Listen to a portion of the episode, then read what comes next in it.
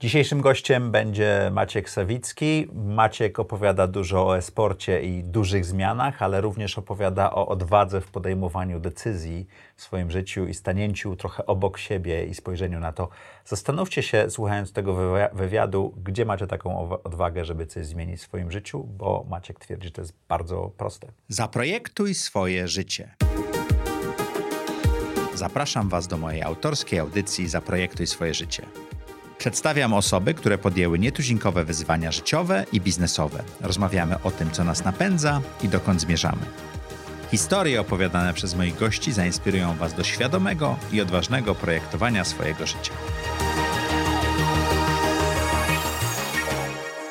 Cześć, witajcie w kolejnym odcinku audycji Zaprojektuj swoje życie. Jak co tydzień w czwartek o czwartej mamy dla Was bardzo interesujących gości. Jeżeli jesteś tutaj pierwszy raz, tam jest taki guzik subskrybuj. Jeżeli spodoba Wam się ta audycja, czekamy na Wasze komentarze. A dzisiejszym gościem jest Maciek Sawicki i będziemy rozmawiali o esporcie przede wszystkim i wszystkim, co się z tym wiąże, tak? Tak jest. E, dziękuję za zaproszenie, witam wszystkich e, i rozmawiajmy w takim razie. No dobrze. Słuchaj Macieju, o esporcie i o Twoim życiu. Jak wyglądało do tej pory pory projektowanie Twojego życia? Bo Ty się poświęciłeś tej dziedzinie, XXI-wiecznej dziedzinie. Tak? Mhm. Raczej spontanicznie, czyli bez planu. I w ogóle bez plan to jest taki stan wysokiego komfortu dla mnie. Więc e, to, że. Czyli gdzieś... nie projektujesz? E, wydaje mi się, że projektuję emocje, które chciałbym, żeby wiązały się z moim życiem, a nie do końca to, co ma do nich prowadzić. Czyli wiem, jak bym chciał się czuć, ale czy wiem za sprawą czego to się stanie, to już otwarta kwestia. Czyli nie mam takiej agendy, że na pewno wiem, że w ciągu pół roku zrobię, zrobię coś. A w jaki sposób yy, znalazłeś się we sporcie? To z hobby z grania i tak dalej, czy to było Zacząłem grać jako mhm. substytut uprawiania sportu, nie mogłem grać w piłkę nożną już, zainstalowałem grę 2000 Jaką? Rainbow Six, teraz na nowo popularną. Okay. To był bardzo stary Rainbow Six. Okazało się, że w sporcie elektronicznym jest wszystko to samo, co w sporcie tradycyjnym, oprócz tego najważniejszego elementu, czyli, czyli, fizycznego. czyli niestety aktywności fizycznej. Natomiast okay. sposób, w jaki nasz Ale adrenalina umysł... również tak, działa. Tak, czyli to, to pożywienie dla umysłu jest bardzo, bardzo zbliżone do sportu tradycyjnego. Bo nie wszyscy widzowie może wiedzą, bo mamy różne przedziały wiekowe. Co to jest e-sport w tej chwili, w 20, okay. na początku, sam w drugiej dekadzie XX, trzeciej dekadzie, przepraszam, XXI wieku? Jest pewien,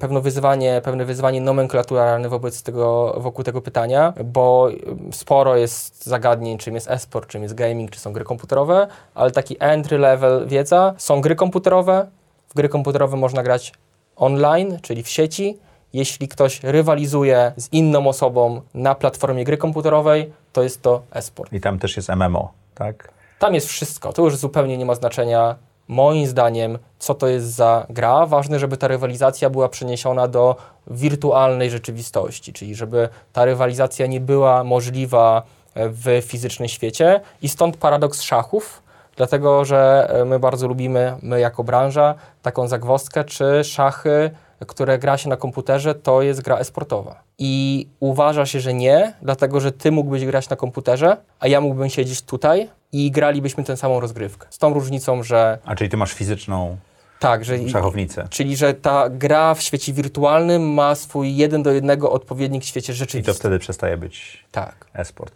MMO to Massive Multiplayer Online Games. Ja będę starał się nie używać slangu, ale y, albo tłumaczyć, bo nie wiemy, y, kto nas ogląda i jak to rozumie.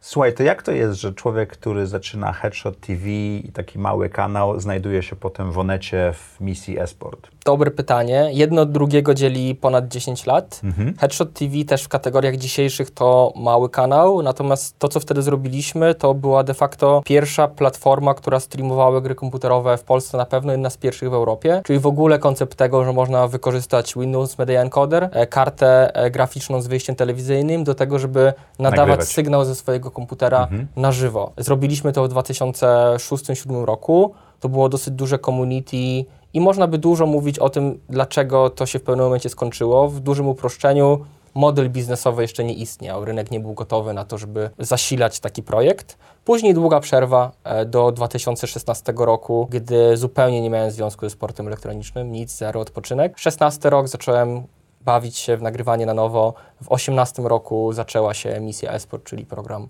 Onetu. Mhm A jak tam trafiłem? Wydaje mi się, że jest relatywnie mało osób, z całym szacunkiem oczywiście do mnóstwa e, gości, którzy robią świetną robotę, ale którzy interesując się grami komputerowymi, mając bardzo dużą wiedzę o sporcie, jednocześnie mają jakieś wykształcenie dziennikarskie i kompetencje. I potrafią Więc- to dobrze pokazać, tak? tak, no nie jest to też prosta forma, jednak program na żywo, godzinny, w profesjonalnym studiu, trochę w butach starszego brata, bo to jest kopia misji football. Mhm. To wymaga tego, żeby mieć umiejętność odnalezienia się w tej sytuacji, więc wydaje mi się, że ta ławka rezerwowych była stosunkowo krótka, że Czyli byłeś jeśli- najlepiej przygotowaną osobą Pewnie do tak, tego. pewnie tak. Ze z poprzednich eksperymentów, tak? Tak, tak, Ale tak są się youtuberzy czy gracze na Twitchu, którzy mają olbrzymie fanbase Zgadza i się. zarabiają na tym dużo pieniędzy, prawda? Zgadza się. To na czym, gdzie się zarabia na e-sporcie? Na świecie i w Polsce? Okej, w ogóle raczej się nie zarabia. To znaczy finalnie, jeśli No, ale jesteś... w Fortnite była taka wielka nagroda Gracze w zarabiają. roku. Gracze zara... Ale Gracze tylko zarabiają. najlepsi czy wszyscy? Trochę jak w tenisie pewno, Przeciętni tak? gracze zarabiają bardzo dobre pieniądze. Co to są bardzo dobre pieniądze? czyli zawodnik, który jest e, wiodącą postacią w polskiej drużynie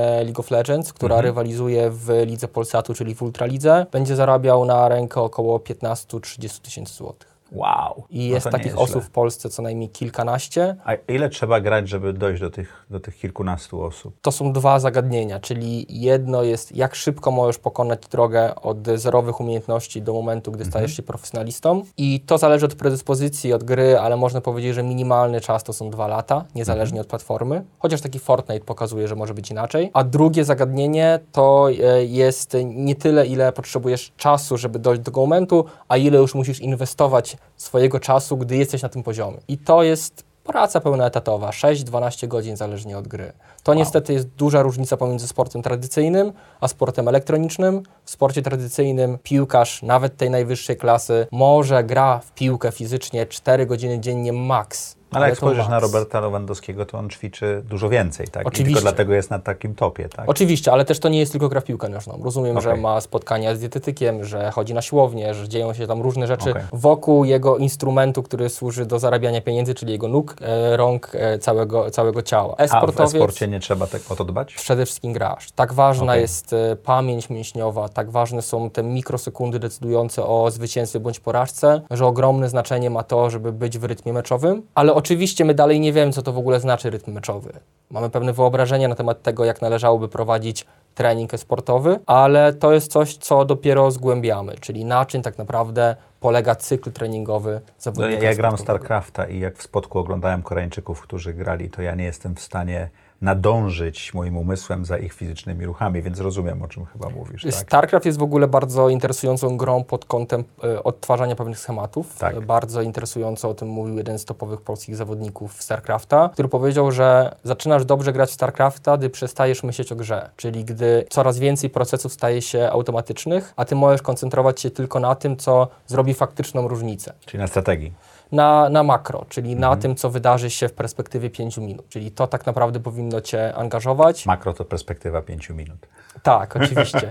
E, Ale rozgrywka, y, taka y, mistrzowska rozgrywka w, e, trwa kilkanaście minut, Zgadza tak? się, krótko. A krótko. nawet, a nawet czasami poniżej 10. Oczywiście są też e, określone mikrozagrania, czyli te tu i teraz Mhm. związane z określonymi jednostkami, które mają istotny wpływ na losy rozgrywki. Natomiast nie jest tak, że ci najlepsi gracze koncentrują się na tym, co najłatwiej zobaczyć. Ci najlepsi gracze mają bardzo szerokie myślenie na temat tego, co e, dzieje się w całej rozgrywce. No dobrze, ale wracając do zarabiania na e-sporcie, Tak. czyli zarabiają najlepsi gracze. Jak jest z komentatorami, czy youtuberami? Czy... Też zarabiają. Też zarabiają. też zarabiają, czyli ci ludzie, którzy tworzą, e, mają dostęp do monetyzacji, głównie dlatego, że e-sport mocno przenika się z gamingiem, czyli szerszym zagadnieniem związanym z grami komputerowymi i są widzowie, którzy chcą to oglądać, czyli problem zarabiania pieniędzy pojawia się na etapie, gdy ty nie jesteś twórcą albo graczem, nie pracujesz przy drużynie sportowej jako menadżer, trener bądź ktoś, kol- ktokolwiek, bo tam te możliwości są bardzo duże.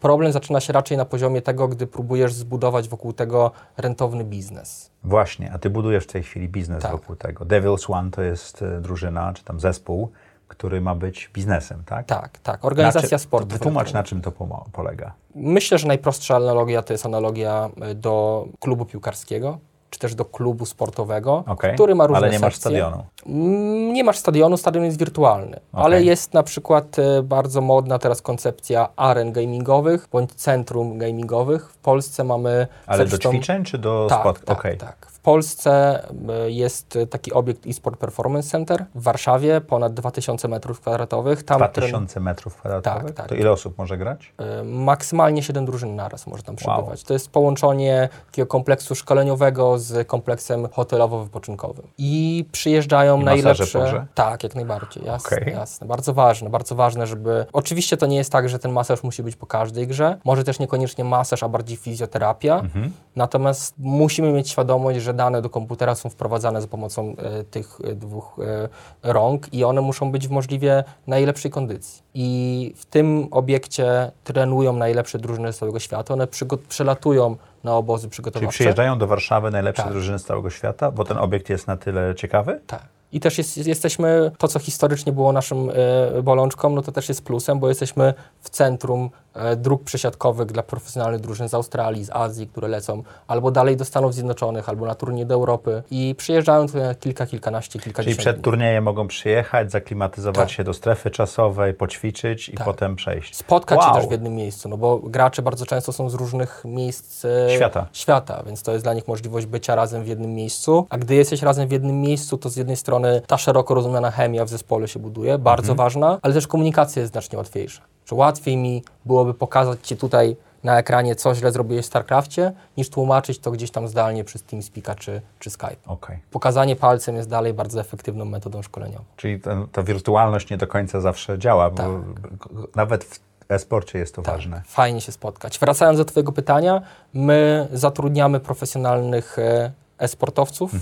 Oni reprezentują nasze barwy. Dzięki temu mamy Czyli oni dostają od Was pensję efektywnie, tak, tak? wysokie pensje. Okej. Wysokie pensje, tak jak powiedziałem. A Wy zarabiacie na reklamach czy Mm. na nagrodach? Okej, y, to jest jakieś podejście, które mm, charakteryzowało podmioty sportowe przez wiele lat. Ja w nie Okej. nie wierzę. Można oczywiście zarabiać na e, sponsorach i trzeba to robić, czyli monetyzować te zasięgi, które się generuje dzięki temu, że Mhm. Czyli jesteś centymetry kwadratowe na koszulkach i tak w dalej. najmniejszym stopniu. Już jednak Okej. bardziej monetyzuje się w rozumieniu tego sponsoringu e, jakiś content tworzony dla sponsora wokół drużyny, czy już bezpośrednio kanały komunikacji poszczególnych zawodników. Natomiast my dosyć mocno podchodzimy do monetyzacji organizacji sportowej jako do próby zbudowania rentownych produktów, które funkcjonują pod parasolem brandu. Trochę to było Skomplikowane. skomplikowane. Spróbujmy to uprościć. Jasne, czyli mamy główny brand DV1, czyli Mhm. drużynę sportową, ten brand budzi sentyment i na s- sentymencie e, tego brandu budujemy na przykład produkt taki jak e, eSports Skills Camp, czyli obozy gamingowe dla naszych fanów. Już ponad A, setka czyli jako fan mogę przyjechać Tak. i w, w tym tygodniowy ośrodku obóz. e, trenować. Trenować pod okiem naszych specjalistów, naszego sztabu szkoleniowego. Wow. Innym produktem e, to są, to są na przykład... Jak, e, jak szkoła na Legii można pójść i pograć, prawda, w piłkę nauczyć Wiesz, się. większość drzwi jest otwartych. Trzeba tylko wyobrazić sobie, że te drzwi nie są wcale bardzo inne aniżeli w sporcie tradycyjnym. Czyli ty jesteś w przemyśle, który tak naprawdę jeszcze się samo określa. Na 100%. I szuka dróg zarabiania i, I tak dlatego w dalej. nim jestem. A czy ten biznes się spina i się finansuje? Czy ty szukasz inwestorów? E, Jak Okej. to rozwijasz? Wydaliśmy bardzo, relatywnie dużo pieniędzy w 2019 roku na to, żeby w ogóle postawić brand i zacząć go monetyzować, więc wydaliśmy około 2 milionów złotych w zeszłym roku, zarobiliśmy z rynku około miliona 200. W tym roku już wiele z tych produktów, które budowaliśmy, jak chociażby nasza linia ubraniowa, jak e, eSport Skills Camp, o którym e, wspomniałem, te produkty już są i zarabiają na siebie, więc w pierwszym kwartale jesteśmy rentowni. Wydajemy około 100 tysięcy złotych miesięcznie, mniej więcej tyle to, już jest, to zarabiamy. jest biznes, który pali tą kasę, tak? Tak, na pewno. No, pensje dla zawodników, koszty utrzymania drużyn, Biura. e, oczywiście kwestie produkcji kontentu, Mhm. zatrudnienia specjalistów, dlatego że na koniec dnia branża sportowa jest po prostu częścią branży rozrywkowej. Czy drużyna sportowa ma znamiona domu mediowego? Mm, Drużyna sportowa mogłaby mieć znamiona każdego podmiotu, który funkcjonuje w branży reklamowej. Pytanie, czy chcesz to robić wewnętrznie. Ja uważam, że po to są e, specjaliści na rynku, Których można zatrudnić do zadania? Zdecydowanie, czyli Okej. jak najmniej e, in-house'owo. Ja mam to doświadczenie z prowadzenia domu produkcyjnego, gdzie wiem, że, im, że bardzo trudno na dłuższą metę utrzymać jakość, opierając się na tych ludziach, którzy są wewnątrz struktury. Bo? To jest y, może takie kapitalistyczne spojrzenie, że pracownicy się relaksują. Mam nadzieję, że w ogóle pracownicy będą wiecznie zrelaksowani. E, Raczej e, taka stru- szeroka struktura nie sprzyja specjalizacji, Aha. a wydaje mi się, że szeroko idziemy w stronę tego, że będziemy się coraz bardziej specjalizować. Czyli jak ktoś więc- robi wideo świetnie, to robi świetnie Tak. wideo, tak? I wymyślmy sposób, żeby nas było stać na to, żeby to wideo kupić. Od najlepszej osoby. Tak, zróbmy go mniej, przekonajmy sponsora, żeby na to zapłacił, aniżeli bezmyślnie podchodźmy do tego, że no, musimy mieć zatrudnionego człowieka od wideo, od social mediów, od contentu i tak dalej, i tak dalej. Nagle się okazuje, że ten payroll bardzo rośnie i jest to ciężko utrzymać. A czy drużyna e-sportowa, jest, dla niej ważniejszy jest wynik, czy dostarczenie rozrywki? Świetne pytanie. Wynik jest tylko narzędziem. Bardzo trudno bez tego narzędzia e, dostarczyć rozrywkę. Można tak robić. Łatwo sobie wyobrazić, że mogliśmy mieć piątkę bardzo charyzmatycznych twórców, Zuff, streamerów na przykład. Czyli więcej w dialogu, a mniej w wyniku, tak? Natomiast e, dialog jest istotnym, przepraszam, wynik jest istotnym elementem e, tego sukcesu, którym nazwałbym zarabianie pieniędzy. Ultimate goal to jest zarabianie pieniędzy, niestety. Oczywiście możemy sobie powiedzieć, że tutaj chodzi o pasję, o sport, o rywalizację, ale jeśli prowadzimy to do Excela, to sprawa jest prosta. Masz No ale ktoś się kasę. poświęca zawodowo, to chce się z tego móc utrzymać, prawda? Oczywiście. Wszyscy, Okej. którzy y, są związani z sportem w Polsce profesjonalnie, chcą się z niego utrzymać. Jeśli mają się utrzymywać, organizacje muszą być rentowne, więc y, powiedziałbym, że to jest taki miks. Natomiast my w tym roku byliśmy najlepszą drużyną League of Legends, najlepszą drużyną Fortnite'a w Polsce i czy sukces chociażby w lidze Polsatu dał nam bardzo dużo, więc y, wiesz, no kuszące jest to, żeby się komunikować z tymi, którzy z jednej strony mają trochę pieniędzy, bo wszystkie badania mówią jasno, e, gracze komputerowi to nie są, tu będzie slang, e, nowomowa młodzieżowa, to nie są piwniczaki, które nie zarabiają pieniędzy. Są ludzie, których stać na komputer, stać A, na myszkę. kartę graficzną, którą co roku trzeba wymienić, tak? Jasne. To są ludzie, którzy mają dostęp do pieniędzy, jak nie swoich, to rodziców. Ja, wie, ja wiem, bo mam myszki z pod, specjalnymi podkładkami, bo mój syn dogadał się ze mną, a tam za, za drzwiami stoją dwa Alienware'y, tak? Także Wszystko się zgadza. Tak. Więc uważam, że z tego powodu ta marka chce być w kontakcie z tymi ludźmi, którzy z jednej strony może jeszcze nie dorośli do tego, żeby czuć się w takim obowiązku posiadania drogo, drogiego samochodu i oby nigdy nie dorośli. Wydaje mi się, że to w ogóle jest dużo Ale kompromis. to, to długa dyskusja od tego, gdzie będą samochody. Ja chciałem Ci inne pytanie zadać. Drużyna sportowa to tak poniekąd trochę jak startup, czyli a ja inwestuję w startupy. Jeżeli Tak. chciałbym założyć drużynę sportową, to te 2 miliony, o których wspominałeś, mi wystarczy? Czy jak mam to zrobić? Ile kasy potrzebuję? Gdzie poszukać graczy? Jak to zrobić? Super pytanie. Dzisiaj, ja bym, dzisiaj chcę być, wiesz, Ja bym raczej- właścicielem. Nie, dzisiaj- dora- nie, nie doradzasz? y, nie doradzałbym tworzenia od zera. E, Okej. Wydaje mi się, że już jest coraz trudniej. Mam takie poczucie, że my w 19 roku, na koniec 18 weszliśmy w takie ostatnie okienko, też mocno pracując na IP A wyście też podmiotu. przetworzyli, przetworzyliście poprzednią drużynę, tak? Tak, tak, tak. Prywatny inwestor, czyli właściciel firmy Kingwin, powiedział: Tutaj jest team Kingwin, to już nie spełnia moich celów, bierzcie i e, róbcie. Okej. I to był trudny proces. E, Wydaje mi się, że łatwiej teraz wejść w jakieś ugruntowane IP. Są ciekawe drużyny jak Illuminar Gaming, Ago, DV1, które są e, nisko Ago wyceniane. się teraz łączy. Ago e, połączyło się z Rogue e, tylko w obszarze League of Legends. Okej. E, Tylko w LoLu. Tylko w LoLu. Okej. Bardzo ciekawy ruch, bardzo, bardzo fajny. Ale, ale wiesz, no też są drużyny, które znikają. Ja pamiętam, Znikają. jak siedziałem na Intel, Intel Extre- Extreme Masters chyba w drugim czy w trzecim rzędzie i widziałem, jak Virtus Pro odbierało nagrodę i taki, wiesz, z synem byliśmy, wow, wiesz, prawie mogliśmy chłopaków dotknąć Mhm. i cały spodek pełen, pełen ludzi, a ta drużyna przestała istnieć, tak? W Polsce przestała e, mieć reprezentację, e, ale dalej istnieje gdzieś tam globalnie. Bo to nie była polska nie, nie, nie. marka? To super historia, widzisz. To, To, to, jest, opowiedz, to jest bo to też warto się dowiedzieć czegoś. to jest rosyjska organizacja, która konsekwentnie inwestowała w polskich zawodników. Miała fantastyczny fanbase. E, W Polsce? W Polsce. Okej. Chyba nigdy nie potrafiła go właściwie zmonetyzować, to jest inna sprawa. Natomiast e, Virtus Pro dalej funkcjonuje, po prostu teraz zatrudnili innych zawodników e, Counter-Strike'a aniżeli Polaków. Ale może pociągnę do Twoje pytanie, czyli co zrobić, jeśli ktoś chciałby być obecny we sporcie, bo, bo widzi chociażby tę dysproporcję pomiędzy wycenami e, organizacji sportowych na zachodzie i wycenami w Polsce. Albo może chce zainwestować w twoją Na drużynę. przykład. Y, To ja bym inwestował. Uważam, że jeśli wszystko w Polsce jest kopią tego, co dzieje się na Zachodzie, a w dużym uproszczeniu jest, to trudno spodziewać się, żeby ten trend e, związany z bardzo silną pozycją drużyn sportowych w rynku rozrywkowym, szeroko rozumianym rynku rozrywkowym, nie przyszedł do Polski. Nie tylko na zachodzie, bo to samo się dzieje w Azji, tak? To Zgadza się, oczywiście. To jest, to jest trend globalny, tak? Natomiast Czyli, y- a jak wy, dobrze, to inaczej zadam pytanie. Chcę zainwestować jakąś Tak. określoną e, kwotę pieniędzy w e-sport, ale te drużyny upadają i tak dalej. Tak. Jak e, poszukać takiej inwestycji, żeby mieć e, mniejsze prawdopodobieństwo, że stracę pieniądze? To byłoby chyba ciekawsze pytanie. Mhm. Na pewno drużyna esportowa jest e, związana z ryzykiem tego, że w pewnym momencie przepali wszystkie pieniądze, niewątpliwie. Trochę jak każdy startup z tym różnicą, że drużyna esportowa jako taka nie ma swojego produktu, a jedyny IP to jest brand. Stąd też to nasze podejście, że projektujemy różnego rodzaju produkty, które same na siebie zarabiają. Na przykład mamy jedną z największych w Polsce sieci streamerskich. To jest dla nas produkt funkcjonujący obok drużyny sportowej, ale karmiący się siłą tego brandu DV1 i dzięki temu atrakcyjny z punktu widzenia zarówno widzów, jak i reklamodawców, którzy chcą tej sieci streamerskiej się reklamować. Więc y, szukałbym podmiotów, które mają świadomość tego, że ten sukces sportowy, o którym mówiliśmy, nie może być jedyną składową tego, co drużyna ma Okej. do zaoferowania. Szukałbym ludzi w rozumieniu tego, że jeśli taki Kuba Szumielewicz jest we sporcie i położył na szali swoją karierę, robi to od trzech lat, to nie robi tego przypadkowo. Jest to człowiek, który ma wielką wizję, robi super rzeczy dla sportu i takich ludzi jest więcej, więc wydaje mi się, że warto patrzeć, kto stoi za drużyną sportową i co się stanie, gdy przyjdzie trudniejszy moment, a ten moment przyjdzie. My trudniejszych momentów w zeszłym roku mieliśmy pewnie więcej niż tygodni. Tygodni w roku, czyli więcej niż 50. Okej. Co chwilę coś. To jest biznes podwyższonego ryzyka. Czyli generalnie, e, to tak jak w każdym biznesie, trzeba naprawdę siąść, przysiąść się, zrozumieć ten, tą mapę Mhm. i zastanowić się, gdzie są najlepsi gracze i co z tym zrobić. Tak, z tym, że ja uważam, że oczywiście to może być złudne, bo każdy, kto ma swoje poletko, mówi, że tutaj u mnie najtrudniej, ale robienie organizacji sportowej z punktu widzenia tego,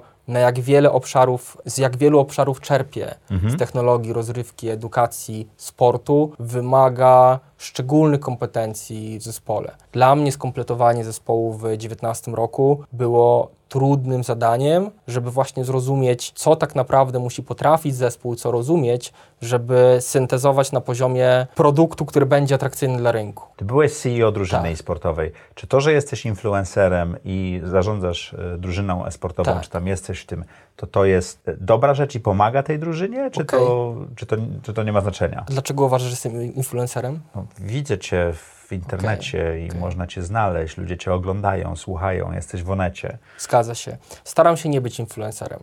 Zweryfikowałem Znaczy, ten koncept. nie, nie, nie, nie, używam pejoratywnego znaczenia Jasne. influencer. Nie, nie, to w ogóle nie jest e, influencer. pejoratywne. No, influencer ma wpływ, czyli Tak. gdzieś tam e, się pojawia w mediach. E, Ja przewrotnie staram się wyciszać moją obecność w mediach. A dlaczego? Bo daje mi to niewiele wartości, niewiele satysfakcji.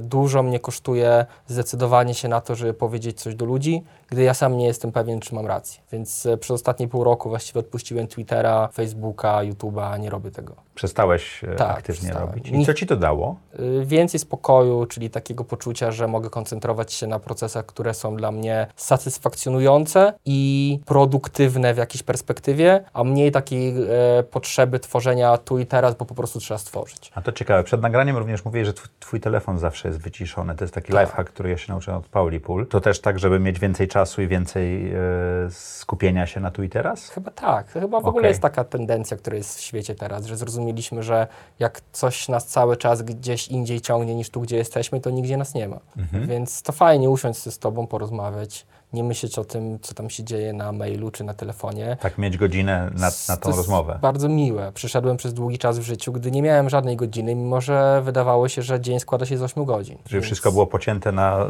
półsekundowe, półminutowe kawałki, tak? Bardziej myślałem o tym, gdzie za chwilę będę, a nie gdzie jestem. Takie O. rozproszenie uwagi. Ten świat skonstruowany z platform, które oczekują od nas atencji, mam na myśli od tej perspektywie twórcy kontentu, on jest wysysający w rozumieniu tego, co ma się do zaoferowania. To znaczy, ja jestem pod ogromnym wrażeniem youtuberów, którzy są w stanie robić na przykład daily vlogi e, i szalenie mnie interesuje to, co dzieje się przed naciśnięciem rek. Ja nie wiem, skąd jest ta energia i skąd też jest ten potencjał inte- intelektualny. Ja po prostu czuję, że mam mało do powiedzenia. I niestety, im jestem starszy, tym uważam, że mam mniej do powiedzenia. A dlaczego tak czujesz? No bo to chyba jest ta, wiesz, refleksja, która y, jest wspólna dla ludzi, którzy mają chociaż odrobinę wrażliwości, e, że zbliżasz się wielkimi krokami do tego, co już wymyślono w starożytności. Wiem, że nic nie wiem. Sz- Możesz się mnie pytać o model biznesowy drużyny Czyli sto, sportowej. stoicyzm jest tym, czego, co praktykujesz w pewnym sensie, tak? A nie wiem, czy to się wiąże ze stoicyzmem, to Też. bardziej się... Okej, to w takim razie tak, wiesz, możemy się umówić na potrzeby rozmowy biznesowej, że ja będę Cię zapewniał, że dokładnie wiem, e, jaki jest właściwy model dla drużyny sportowej, ale jeśli mam być uczciwy, to ja nie mam pojęcia. Ja No bo go próbuję, tworzysz. Ja tworzę, zastanawiam się, biorę czyjeś pieniądze i staram się je możliwie najlepiej wydać, a jednocześnie jest ogromna... Tworząc wartość dla siebie i dla tej Tak. osoby, tak? Ale zobacz też, że jest ogromne, zap- ogromne zapotrzebowanie na świecie, szeroko rozumianym, na rozwiązania, na ludzi, którzy mówią, że mają rozwiązania. I to ten, ten popyt tworzy taki, taką sztuczną podaż, że nagle pojawiają się ludzie deklarujący, wiem jak to zrobić, mam na ten temat wiedzę. Więc trochę stwierdziłem, że ja nie będę w tym uczestniczyć, że to nie ma sensu. Ja nie będę włączał kamery i mówił ludziom, co ja myślę. Zobacz, że Tym też... bardziej, że to zostanie i pięć lat później można sprawdzić, prawda? Można, To można. jest olbrzymia różnica. Zobacz też, że w misji esport jednak ja zadaję pytania. Staram się Mhm. nie stawiać tez. Już nastawiałem się tez, daję sobie trochę czasu na to, żeby, żeby tego nie robić. To ja y, robiąc, m, generując pomysł na tą audycję, stwierdziłem, że ja mam materiału może na pięć odcinków, gdybym sam chciał mówić. I dlatego stwierdziłem, że rozmowy z Mhm. Jasne. innymi będą dużo lepsze, bo zadawanie py pytań jest moją supermocą i szukanie tej, tych rzeczy, uczenia się. Ale to takie trochę filozoficznie nam tutaj wyszło, ale bardzo mi się to spodobało. Słuchaj, kryzys finansowy, który Mhm. wszyscy huczą, że nadchodzi i tak dalej. Czy on będzie miał olbrzymi, czy, czy żaden wpływ na branżę sportową? Bo branża sportowa rośnie, rośnie Mhm. e, geometrycznie. Tego jest coraz więcej, coraz więcej osób w to gra. Te osoby już nie są nastolatkami, którzy grają, bo ja gram w gry od e, 30 lat i tak dalej. Jestem w stanie w to zainwestować. A z drugiej strony kryzys finansowy zazwyczaj jest takim, e, Warren Buffett zawsze mówi, że jak jest odpływ, to widać, kto, kto pływał bez majtek, tak? E, Aha, I to super. troszeczkę też tak będzie. Ja jestem osobą, która pamięta konsekwencje poprzedniego kryzysu dla branży 2008-2009. sportowej. Widziałem to. Niewiele osób to widziało. Jeśli ten kryzys przyjdzie, to podejrzewam, że stanie się podobna rzecz. A co się Czyli stało wtedy? Odpływ budżetów marketingowych e, spowodował absolutny regres e-sportu na e, 5-6 lat. Czyli moment, w którym e, ja odchodziłem od e-sportu, 2008 rok, e, to był moment, w którym szeroko rozumiana wartość branży postrzegana jako kontrakty zawodników, nagrody w turniejach. Branża wróciła do tego poziomu w 2013-2014 roku dopiero. Wow. Mało osób o tym pamięta, bo też mało osób wtedy robiło e-sport w rozumieniu takiej No, ale teraz e, stało się to większą, ym, no, większą branżą, także Na pytanie, pewno. jak, jak bardzo, jak No bardzo dalej ta kasa marketingowa jest super ważna. No, Czyli a co, prawdopodobnie najlepsze zespoły skupią na sobie budżety, tak? zgadzam się z tą tezą, że najsilniejsi zostaną, Mhm. bo to zapotrzebowanie będzie. To jest bardziej zapotrzebowanie na rodzaj kontentu, aniżeli na e-sport jako taki, Mhm. czyli kontent wokół e-sportu, oglądanie, granie. I podejrzewam, że tutaj zawsze będzie popyt, ale on pewnie nie będzie tak nadmuchany jak e, ceny mieszkań w Warszawie. A to ciekawe porównanie. No ciekawe, no bo wiesz, to straszne czasy, w których żyjemy, że ludzie Nie stać, mogą coraz, sobie... coraz mniej nas stać na mieszkania, tak? Wydaje mi się, że to jest upokarzające. Czyli Dobrze, to jak się rozwinie e-sport? Przepraszam, nie, nie, nie chcę na mieszkaniach, Nie, bo nie no jesteśmy jasne, specjalistami jasne, w tym. jasne. Był Sławek Muturi tutaj w e, parę odcinków temu i dokładnie to opisywał. Ale jeżeli mówimy o e-sporcie, Mhm. co się stanie z e-sportem za 3, 5, 10 lat, jakbyś na to spojrzał tak futurystycznie? E, zakładając, że nie będzie kryzysu, możemy się A nawet gdyby był kryzys, bo to ja myślę, że kryzys tylko zmieni troszeczkę e, tempo, a nie trajektorię, Aha. prawda? Mnie ogólnie fascynuje koncepcja tego, że rzeczy stają się płynne, że przenikają i zacierają się granice. A to jakbyś trochę rozwinął, bo nie wszyscy nasi widzowie Okej, mogą to... okej. Zasadniczo mieliśmy kiedyś dużą łatwość powiedzenia, co jest czym. Dam przykład e, telewizji, radia i komputera. Aha, okej. E, jest fajna koncepcja czarnej skrzynki w mediach, czyli tego, że wszystko dąży do unifikacji. I w pewnym sensie to się stało. Tak to jak jest ten- podcast staje się audycją radiową, tak? Nie bardzo wiadomo, co jest czym. Tak. E, E-sport czeka e, podobna droga, Mhm. czyli on tak bardzo dotyka różnych obszarów, że raczej będzie rozparcelowany na te obszary. Czyli za pewien czas e, podejrzewam, że transmisje meczów e-sportowych będą może nie na Netflixie, ale na czymś, co będzie jakąś adaptacją tej platformy. Twitch. E, A może właśnie też nie na Twitchu, bo nagle się okaże, że jak e, włączasz wieczorem swój odbiornik, rzutnik, telewizor, to chcesz mieć w jednym miejscu to wszystko, nie chcesz No, a skakać Twitch między... może się też przenieść na ten odbiornik, tak jak Netflix się przeniósł na ten Może, odbiornik. natomiast tak? uważam, że ten content będzie częścią nie esportowej oferty jako takiej, czyli w dalszym ciągu... Czyli rozszerzy się y, grupa odbiorców. Y, Tak, zdecydowanie. Okej. Zdecydowanie, ale też może nieprecyzyjnie się wyraziłem. Mam poczucie, że nie będzie takiego y, tradycyjnego esportu w tym rozumieniu, o którym teraz mówimy. Czyli jeszcze 10 lat temu to było proste. Kim jest esportowiec? Jest człowiekiem, który zarabia pieniądze na graniu w gry esportowe.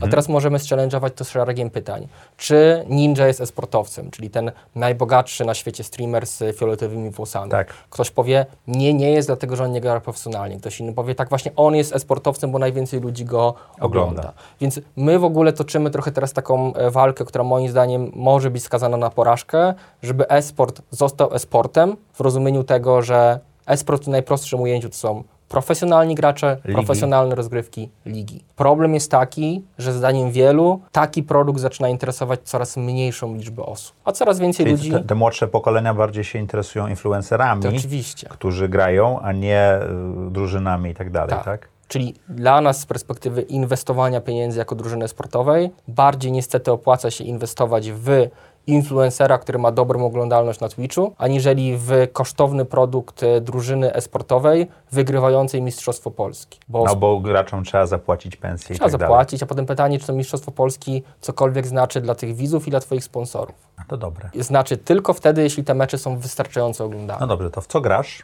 Ja gram teraz w e, City Skylines, czyli buduję miasto. E, gram w To takie Counter-Strike'a. SimCity y, Tak, polecam. na- na sterydach, tak? Zgadza się. E, Jestem fanem usługi Xbox Live w abonamencie, czyli mam dostęp do kilkudziesięciu gier. Mhm. To rozwiązuje ten mój problem tego, że mi się po prostu nie chce myśleć, co mam zagrać, co mam kupić, że Czyli jednak zależnie od tego, jaki, jaki masz humor, to grasz, tak? świetne to jest. Jak kanał telewizyjny. Dobry A czy przykład. grasz na konsoli więcej niż na PC? Nie, nie, gram na PC. Jestem tylko PC. Aha, czyli w, Xbe- w Xboxa tak, na PC. Nigdy w życiu nie miałem konsoli. Taki hard user PC-towy i jestem dinozaurem, wymrę. Nie, nieprawda, ja też mam, a może rzeczywiście jestem dinozaurem, już Znaczy, stary jestem. Nieprawda, e, nieprawda w takim razie, że e, e, prawdą jest to, że ob, obydwoje prawdopodobnie jesteśmy dinozaurami. Nie, nie do końca, bo mój syn, który ma 20 Dalej lat, PC. y, ma Alienware'a, Okej. tak? I w tej Okej. chwili laptopa, no bo się przemieszcza, studiuje poza Warszawą. Być może awangarda. Wiesz, y, jakby Jakubie, jesteś awangardą, pozdrawiamy nie cię. ma powodu, dla którego użytkownik, żeby pograć w grę komputerową, miałby korzystać z tak nieintuicyjnego urządzenia jak komputer oparty na, y, na, na programie, którego kluczową funkcją jest uruchom za pomocą. Jak ja widzę program Windows i myślę sobie, jak ja mam otworzyć ten plik, albo dlaczego mi ta gra nie działa, to rozumiem, dlaczego statystyki są bezlitosne i coraz więcej ludzi gra na konsolach, na, na telefonach Bo komórkowych. jest prościej. jest po prostu prościej. Wiesz, no dlaczego Netflix... No, ale UX sukces? Windows został stworzony w zupełnie innym systemie. Oczywiście. I czasie, kiedy Oczywiście. czas procesora był dużo ważniejszy i tak dalej. Więc y, tylko konkludując tę kwestię, uważam, że PC będzie narzędziem e, profesjonalistów. Ci profesjonaliści będą oglądani, jak korzystają z tych PC-ów, czyli będzie myszka, klawiatura Troszeczkę jak najbardziej. Formuła 1 i te samochody, które nigdy Świetny by nie przykład. wyjechały na ulicę, tak? Świetny przykład. Wow. Esport jest o oglądaniu, już nie jest o graniu. To jest, to jest, to jest overpromise producentów gier, że oni robią gry po to, żeby ktoś w nie grał. Moje chłodzone płynem Alienware'y są profesjonalne. Czu, poczułem się dobrze Tak. jak, chwili. jak tak. lubisz grać, to super. Natomiast generalnie gry teraz się projektuje po to, żeby one były oglądane w coraz większym Żeby stopniu. ładniej wyglądały. Żeby rozgrywka była bardziej interesująca z perspektywy ja gram najchętniej w cywilizację, to jest najbardziej nudna rozgrywka, którą jednocześnie możesz nikt by nie zobaczyć. oglądał tego. Tak, tak, ale ja nie gram, znaczy ja nie gram w tej chwili w ogóle, bo audycja pochłonęła cały mój czas, Jasne. ale cywilizacja jest grą, która jest y, dla jednego gracza praktycznie, tak? Tam AI jest tak silne, że nie jesteś w stanie z nim wygrać. To rzadko się zdarza. Jesteś mistrzem Europy w kabaddi. Próbowałem zrozumieć, co to jest kabaddi Okej. i przygotowywałem To się proste, do tego. to proste. Dla mnie to wyszło trochę jak Berek 2.0. Super porównanie. E, Ja rozumiem, że to jest, e, tam chodzi, to jest starożytna gra, ona ma 4000 lat i tam Tak. chodzi o to, żeby wytrzymać w polu przeciwnika na jeden oddech, tak? To Coś właśnie te takiego. starożytne zasady, te nowoczesne zasady sportowe to polega bardziej na berku i zapasach, czyli jeśli ja atakuję, to ja muszę cię dotknąć i uciec za swoją połowę wtedy Czyli Berek. punkt. A ty musisz 2-0. mnie zatrzymać razem ze swoimi kolegami. Ale jak to jest, że no, ja rozumiem, że w Azji, bo to pocho- gra pochodzi Tak. z Indii, e, z Pendżabu i Mhm. tam z Bangladeszu, z tych okolic e, i to się rozpowszechniło, Zgadza ale jak się. się stało, że ty się zainteresowałeś tą grą, zacząłeś grać i, i o co chodzi? To jest ta fizyczność, której brakuje w e-sporcie? To jest ta chęć robienia nowych rzeczy, które inspirują do, do rozwoju, do tego, żeby gdzieś tam się nie zasiedzieć. Są niespokojne duchy, ja na pewno nim nie jestem. Mój, moi koledzy, którzy grali w futbol amerykański, w pewnym momencie gdzieś tam trafili na gości z Indii, którzy uznali, że najlepszymi influencerami dla rozwoju kabaddi będą biali ludzie, wysportowani, więc ściągnęli kilku z nich do profesjonalnej ligi w Indiach i powiedzieli, słuchajcie, jak zrobicie reprezentację Polski, będziemy was zapraszać na turnieje, będziemy wam opłacać koszty przylotu i tak dalej. I od e, 16 roku kabaddi w Polsce zaczęło się rozwijać właśnie w fundamencie e, tej współpracy z Federacją Indyjską. E, W międzyczasie Hindusi zaczęli inwestować coraz więcej pieniędzy, zrobili Mistrzostwa Europy. My je siłą rzeczy wygraliśmy, bo mamy największe doświadczenie w tej grze. Bo najdłużej graliście. Zgadza się. To w ogóle dla mnie jest ciekawe. Ale wy jesteście na tym samym poziomie, że moglibyście w Mistrzostwach Świata grać, czy raczej My gramy w Mistrzostwach Świata. Okej. Na ostatnich Mistrzostwach Świata zajęliśmy pozycję e, top 8, czyli e, to jest przepaść pomiędzy Iranem, Pakistanem, Indiami, które mają we krwi tę grę. Trochę jak w krykiecie jest tych Zgadza parę się. drużyn, a potem nikt. Czyli tak. krykiet jest najpopularniejszą grą w Indiach, a Mhm. drugą najpopularniejszą grą w Indiach jest w tym momencie kabaddi. Poważnie? Tak, jest to szalenie Wow. popularne. To jest gra bardzo, bardzo Ja, ja prosta. wiesz, dopiero przygotowując się do tej rozmowy, odkryłem, że taki sport istnieje. Ja też odkryłem go zupełnym przypadkiem i jako, że grałem wcześniej w rugby i mam dużą łatwość e, odnalezienia się w sporcie, który jest z jednej strony bardzo dynamiczny, a z drugiej strony wymaga kontaktu fizycznego, e, to po prostu w to wszedłem. Chłopaki powiedzieli, słuchaj, jak będziesz trenował, to pojedziemy na Mistrzostwa Świata do Indii, zobaczysz, co to za historia. Ja jeszcze nie byłem, bo trenuję dopiero drugi rok, ale w tym roku są mistrzostwa, to jest dla mnie taki, taki cel. Ja lubię cele, lubię wiedzieć, że coś mnie czeka i że ten wysiłek jest po coś. Słuchaj, w audycji Zaprojektuj swoje życie jest taki moment, gdzie zadajemy gościom bardzo podobne pytania, żeby troszeczkę zrozumieć ich Jasne. osobowość lepiej. Czy możesz opisać najlepszą decyzję, jaką podjąłeś do tej pory w życiu?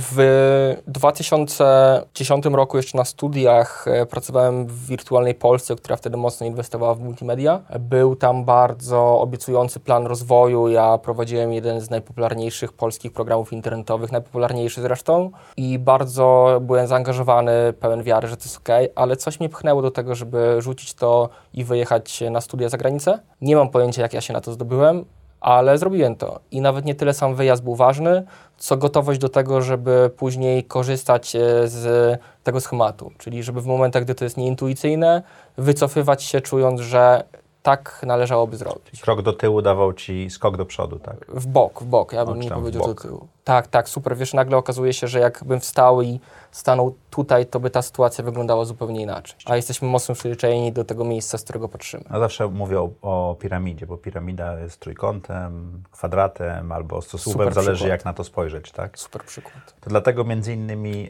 y, pomagasz startupom się rozwijać, bo teraz masz nowy projekt, który odpalasz, tak? Tak, tak. Mam e, mój projekt, e, który wiąże się z tym, że uważam, że w DV1 zrobiłem tę pracę, która była do zrobienia, czyli postawiłem projekt. Są tam ludzie, którzy bardziej już day-to-day operacyjnie się odnajdują niż ja, a ja faktycznie stworzyłem jakieś e, rozwiązanie, które okazało się dużym sukcesem, czyli znaleźliśmy sposób, żeby na bardzo wielu kanałach jednocześnie e, wyświetlać treści, czyli jest to rozwiązanie związane z tym fenomenem live streamingu i streamerów. E, Borys Musielak e, ze Smoka w to zainwestował. Czyli Smog Ventures zainwestowało w twój startup teraz, tak? Tak, A więc- ten startup to jest y, in the hash, LiveTube dla graczy, Hmm. czy, czy to jest coś inaczej? Troszkę czerpiemy z tej filozofii automatyzacji współpracy influencera z podmiotem mediowym, z reklamodawcą. Natomiast y, my faktycznie mieliśmy bardzo dobry start mediowy, czyli zrealizowaliśmy kilkadziesiąt kampanii na całym świecie dla dużych marek, które przyniosły nam duże revenue i to potem sprawiło, że ta runda już po trzech miesiącach od startu była dosyć prosta. Czyli trzy miesiące temu wystartowaliście i było łatwo zebrać pieniądze. W tak? Listopa- w październiku wystartowaliśmy, w listopadzie wystawiliśmy pierwsze faktury. Ja nad projektem pracowałem po godzinach od y, 17 roku, więc Mhm. to też nie jest tak, że to szybko powstało,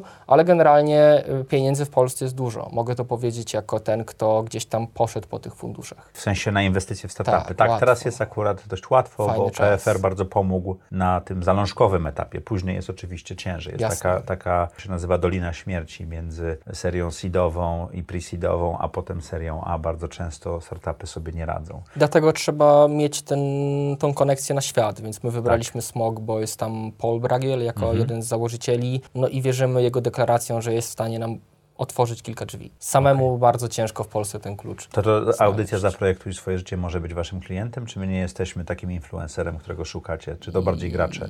Jeśli nadawałbyś na żywo, to my Czyli, moglibyśmy... a, to jest dla streamerów. To jest okej. tylko na żywo. Czyli nasza Okej. technologia służy temu, że jeśli teraz byś wysyłał sygnał na jakąś platformę streamingową, to my pozwolilibyśmy ci umieścić reklamę w trakcie transmisji, czyli nie byłbyś uzależniony od platformy streamingowej. Bo do tej pory działało to tak, że ty za darmo dawałeś swój content na przykład Twitchowi, a Twitch mówił, zarobiłem na tobie 100 dolarów, dam ci 3, cieszysz się? A ty mówiłeś, cieszę się, bo nie mam żadnej innej opcji. Ja natomiast wierzę, że jest tak duży popyt na content ze strony platform streamingowych, że rośnie znaczenie twórców kontentu i to oni powinni w pierwszej kolejności zarabiać na swojej treści. Czyli ty mówisz Facebookowi, słuchaj Facebook, weź mój content, nawet za darmo, ale ja już na nim zarobiłem i tam masz reklamę, którą ja umieszczam. Więc my trochę wbijamy taki clean w to, co było status quo jeszcze Okej. kilka lat temu i mówimy, platformy mają Macie prawo do technologię, kontentu. która jest w stanie w ten livestream wrzucać banery czy tam inne, inne formy reklamowe, tak? I dlatego Twitch, Facebook, YouTube nas bardzo nie lubi, więc zobaczymy, co z tym będzie. To jest niebezpieczne, tak? Niebezpieczne, ale wiesz... Michał Sadowski parę odcinków temu, więcej niż parę odcinków temu opowiadał, tak. jak to się... Ale my nie mamy żadnego 24. kontaktu z API, czyli nie potrzebujemy żadnego pozwolenia. Okej. To musiałoby być globalna polityka tych platform, żeby powiedziała, nie przyjmujemy od streamerów kontentu z wsadem reklamowym. Okej. I ja uważam, że to się nie stanie, bo w tym momencie te platformy wydają olbrzymie pieniądze na budowanie inwentory, czyli na kontraktowanie streamerów. A to, czy ci streamerzy mają swoje świadczenie reklamowe, czy nie, jest trochę drugorzędne. Ale jest to projekt podwyższonego ryzyka, jak każdy interesujący projekt, więc na pewno. Szczególnie, że wchodzisz w takim momencie, że to się jeszcze nie określiło, trochę jak ze sportem. Ja jestem Czy ty tam lubisz takie miejsca, gdzie, gdzie ten, ten biznes 100%. jest nie, nieokreślone. nieokreś, niedookreślony nawet? Tak, tak. No wiesz, w Kabaddi też jest super to, że my nie wiemy, jak grać w tą grę. Oglądamy Hindusów, patrzymy, jak oni to gracie, robią. wygrywacie Mistrzostwo Europy i nie wiecie, jak nią grać? No na tle tych gości, którzy, wiesz, gdzieś tam e, trenują to profesjonalnie, a ich mecze są w Indiach oglądane przez dziesiątki milionów ludzi, to my jesteśmy takim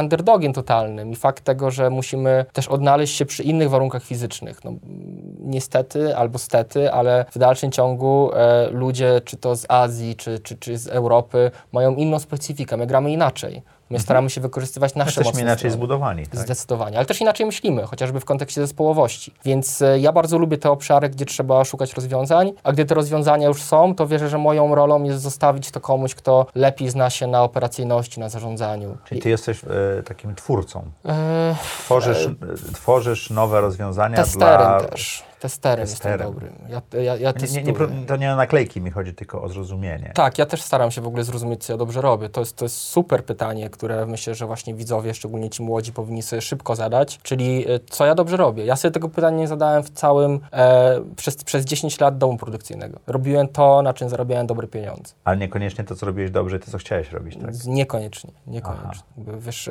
jest, jest taka kategoria ludzi, ja się tam umieszczam, którzy mają szerokie kompetencje i łatwość nauki i wydaje się na przykład nauczycielom, rodzicom, że to jest błogosławieństwo. Ja uważam, że to jest przekleństwo, bo jeśli dałobyś mi teraz zadanie z jakiegoś obszaru, to za tydzień pewnie byłbym niezły w tym. Taki, że mógłbym pracować gdzieś na etacie. I to sprawia, że łatwo zostać w takiej strefie, tu jest ok, bo zarabiam na tym i radzę sobie. Wystarczająco dobrym, ale nie mistrzem. Wystarczająco dobry. A z drugiej strony ludzie o takim skillsecie, o którym wspomniałem, często mają problem w byciu mistrzem. Mają trudność w koncentracji, e, w tym, żeby być e, gdzieś na tyle długo, żeby się e, gdzieś tam wyspecjalizować. Więc Dobrze, a co daje ci najwięcej energii czy satysfakcji w życiu? Mm, Wydaje mi się, chociaż to być może będzie tautologia, ale ekscytacja daje mi najwięcej wartości w życiu. Ale w sensie takie endorfiny? Tak, tak, że, że czuję, że robię fajną rzecz, że cieszę się. Cieszę się na przykład, że tu jesteśmy. Cieszyłem Okej, się na to, Nie że... adrenalina, adrenalina, tylko bardziej endorfiny, tak? Tak, tak. Okej. Adrenalina niekoniecznie. Ale takie poczucie, wow,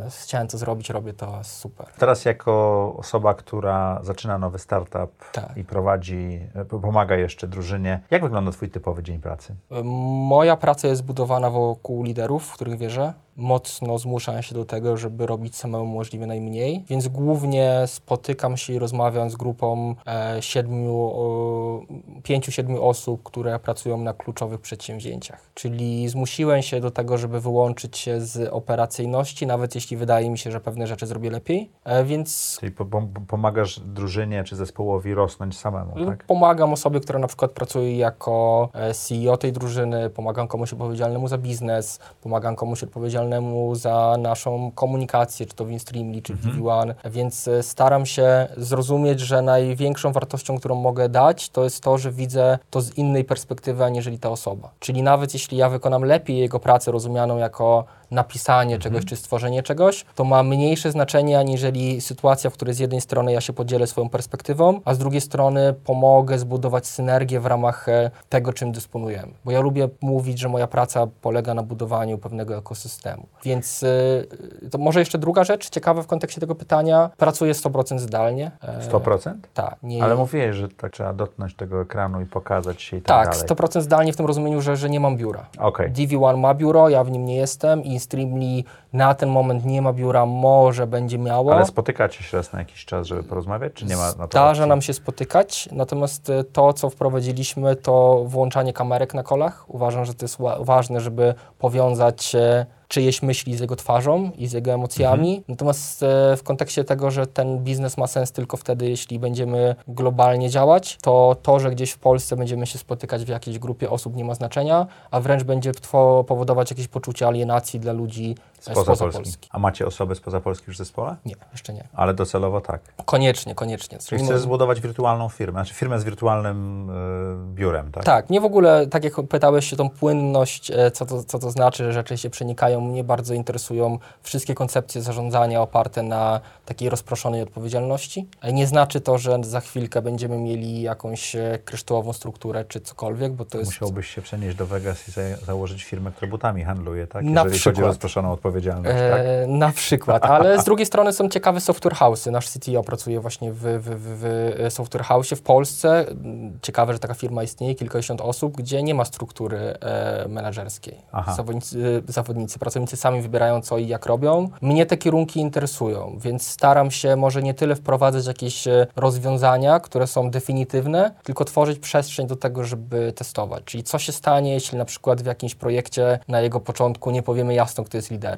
Czy ten projekt e, utknie, czy będzie mniej wartościowy, czy może okaże się, że osoba, która najbardziej poczuwa się do tego, że ma kompetencje, samodzielnie przejmie nad tym kontrolę. Więc takie metoda prób i błędów. Czy jest coś, co mógłbyś przestać teraz robić, co pozwoliłoby y, ci rozwijać się szybciej albo poprawiło twoje samopoczucie? Na pewno mógłbym nie, nie palić kilku papierosów w tygodniu. Bardzo Okej. lubię papierosy i, i nigdy nie kupiłem własnej paczki, ale jak ktoś mnie częstuje... Czyli opalasz to... wszystkich? Tak, ciężko mi, ciężko mi odmówić. Chociaż staram się tego nie robić, natomiast to jest fascynujące zagadnienie, dlaczego się krzywdzimy jako ludzie, wiedząc, że to jest szkodliwe. Nie dość, że czas, to jeszcze zdrowie. Mógłbym przestać tak późno chodzić spać i żałuję tego zawsze, ale zastanawiam Ale się... wstajesz wcześniej, czy Wstaję wstajesz... późno, wstaję Okej. późno. Wstaję o dziewiątej i, i nie A lubię może masz taki wcześniej. rytm po Może prostu? właśnie mam taki rytm, a staram się, a, a gdzieś jestem steroryzowany tą narracją, że e, efektywni ludzie wstają wcześniej. A nie, to polecam bardzo dobrą książkę, Why We Sleep, chyba nawet po polsku będzie niedawno wychodziła czy wyszła,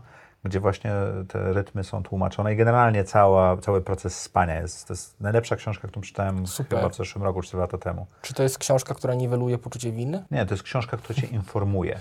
Ekstra. Moim zdaniem, jak jesteś doinformowany, to sam możesz podjąć decyzję, y, jak na, patrzysz na dane zagadnienie. To jest taka książka popularno-naukowa, ale to pisze ją facet, który się zawodowo zajmuje snem. Fajnie, bardzo ciekawe Lekarz i zagadnienie. naukowiec. Sen jest tak. ważny. Nie, nie, bardzo polecam. Także spokojnie. Jaką masz supermoc? Mam dystans, nie denerwuję się. Ludzi czasami dziwi, że potrafię być bardzo, bardzo spokojny i taki chyba serdeczny. Chciałbym tak się określać, nawet jeśli jest bardzo ciężko. Nie denerwujesz się?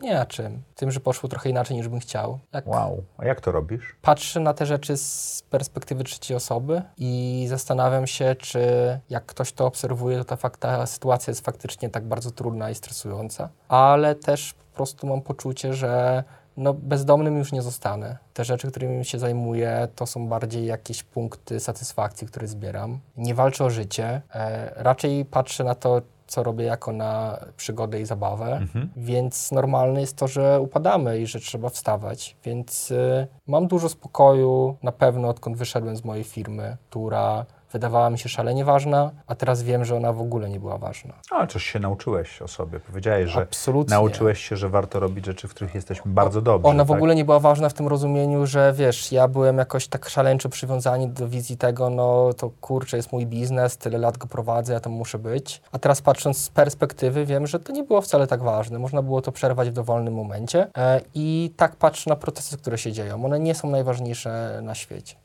Tak mocno filozoficznie, ale bardzo, bardzo mądrze równocześnie. Jasne, dziękuję serdecznie. No wydaje nie, mi się, nie, bo że... tak y, mi zajęło, tam do pięćdziesiątki musiałem dociągnąć, żeby móc wysprzęglić, a ty już to robisz dużo prędzej. Dekl- w deklaracjach, wiesz, deklaracja to jest każdy, każdy mistrz. to poprosimy komentarze tych osób, które widziały, kiedy to sprzęgło nie zadziałało. Jasne, jasne. Są sytuacje, gdy jestem wściekły. Podam Ci prosty przykład. No weszliśmy to, więc dlaczego nie powiedzieć? Zdenerwowałem się, gdy na przykład ktoś, z kim mam bliską relację i z kim podzieliłem się informacją o tym, co projektuję w Instreamly. Bliską relację to źle powiedziane, znam się z nim. Jeden do jednego skopiował to rozwiązanie. Inna sprawa, czy ja myślę, że to się uda, czy się nie uda, ale y, powiedziałem to potem w gronie gdzieś tam znajomych, bliskich osób i wszyscy powiedzieli, kurde, ja bym się strasznie zdenerwował. I ja zacząłem myśleć, że właściwie to, to na mnie tak mocno nie podziałało i dlaczego na mnie tak mocno nie podziałało? Ale wiesz, w startupach pomysł to nie, to nie wszystko. Ja bardzo dużo dostaję takich zapytań. Czy Mam taki świetny pomysł, jak pan podpisze NDA, to opowiem. Ha, Ale ja w tym jasne. momencie mówię, to ja dziękuję.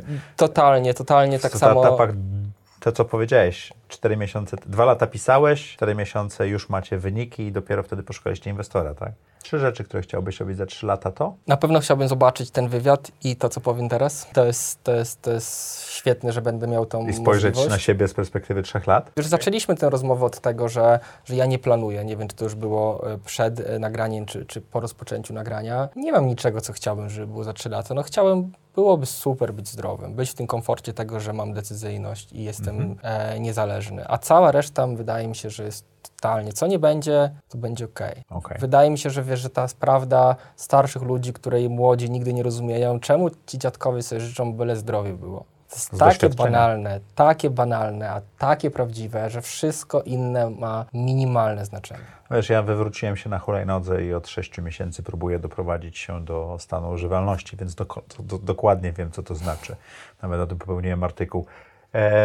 Czego nauczyłeś się w 2019 roku? Nauczyłem się, że rzeczy są tak ważne, jakie znaczenie im przypisujemy. Że nie ma obiektywnej, obiektywnego znaczenia jakiejś sytuacji, problemu, w którym się znajdujemy. To nasz stosunek to, to definiuje. Wydaje mi się, że wydarzyło się to sprawą właśnie tego szalonego projektu, który gdzieś tam realizowałem. Już były dni, gdy tak wiele rzeczy było inaczej, aniżeli bym zakładał. Mówisz o startupie. Tak, o e-sporcie, o drużynie sportowej. Że nagle okazało się, że no to po prostu jest codzienność. Jestem w codzienności takiej, że wybrałem świadomie biznes i obszar, gdzie nic nie może być takie, jak zaplanowałeś, bo tak wiele elementów składa się na ten finał, że nie masz nad tym kontroli. I wydaje mi się, że to była najfajniejsza wiedza, z którą doskonale się teraz czuję. Okej.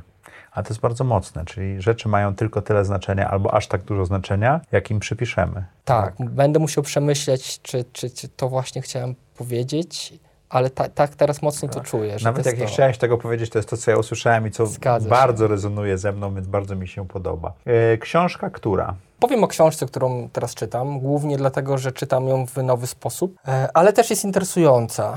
To znaczy czytam ją tak, że jest, e, że leży w łazience i jako, że e, os- jestem osobą niespokojną w rozumieniu tego, że już bym chciał robić kolejną rzecz, na którą czekam, to ciężko mi było zrozumieć, jak to jest możliwe, że, ta, że te dwie minuty, które wskazuje ta, taka mówiąca maszynka do zębów, e, trwają tak długo i że prawdopodobnie przez całe swoje życie myłem zęby krócej niż dwie minuty, więc w ogóle warto zrobić sobie test, ile, ile, ile czasu się to robi. Więc zacząłem przez te dwie minuty czytać książkę. Czyli masz minutnik w łazience i czytasz książkę przez dwie minuty. Ta, ta, ta, ta, ta szczoteczka mi mówi, Tak. kiedy trzeba skończyć, e, kiedy te dwie minuty mijają, więc, więc to jest wiesz, elektronika w naszym życiu.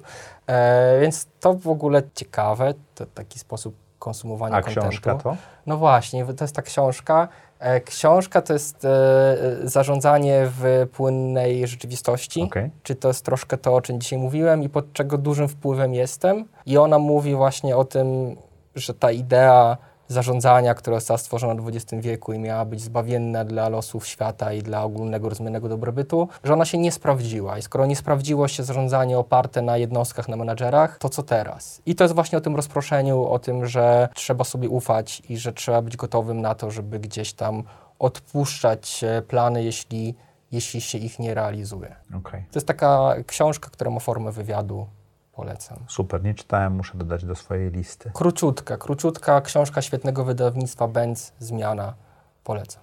Dziękuję Ci ślicznie. Co chciałbyś, żeby słuchacze i widzowie audycji Zaprojektuj swoje życie zapamiętali z tego wywiadu? Że szalenie łatwo jest pozmieniać rzeczy w swoim życiu. Tak nam się wydaje, że pewne rzeczy są zastane, że one już takie są, że przecież zawsze jeździmy tym pasem do szkoły czy do pracy, że zawsze jemy to na śniadanie, że zawsze robimy tym pracę. A wydaje mi się, że jesteśmy mocno wpisani w te przekonania wyniesione gdzieś z czasów szkolnych, z wychowania rodziców jeszcze, że nagle jak się zmieni tą jedną rzecz, tak jak ja powiedziałem o tym wyjeździe do Hiszpanii, Który zmienił Ci patrzenie na siebie i na życie? tak, zupełnie, zupełnie. Nawet nie, nie, nie sam ten pobyt tam, czy ten czas, tylko kompetencja podjęcia tej decyzji. I fajnie, gdyby sobie pomyśleli w takim razie, że okej, co najgorszego może się stać. I jak już się pogodzisz z tym, co najgorszego może się stać, to przecież jesteś w zgodzie ze wszystkim, co może być. Więc niech to sobie zapamiętają. Byłoby super, gdyby ktoś właśnie czując, że jest w takim potrzasku absolutnym, że on nie ma co zrobić, pomyślał, że a może właśnie o to chodzi, że my jesteśmy ciągle w potrzasku. Ja mam poczucie, że my jesteśmy ciągle w potrzasku. A ten poczas jest tutaj. No, ten głowie. jest tutaj. Jasne. No nie, ma in, nie, nie ma innego miejsca, no chyba, że ktoś jest fizycznie przywiązany do, do, do czegoś, tak? Ale to,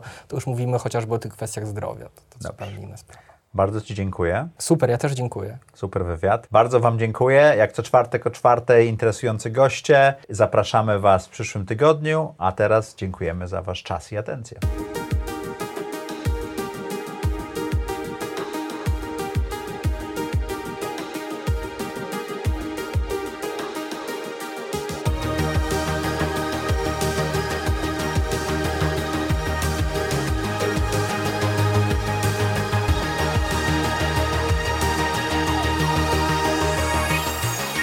Zaprojektuj swoje życie.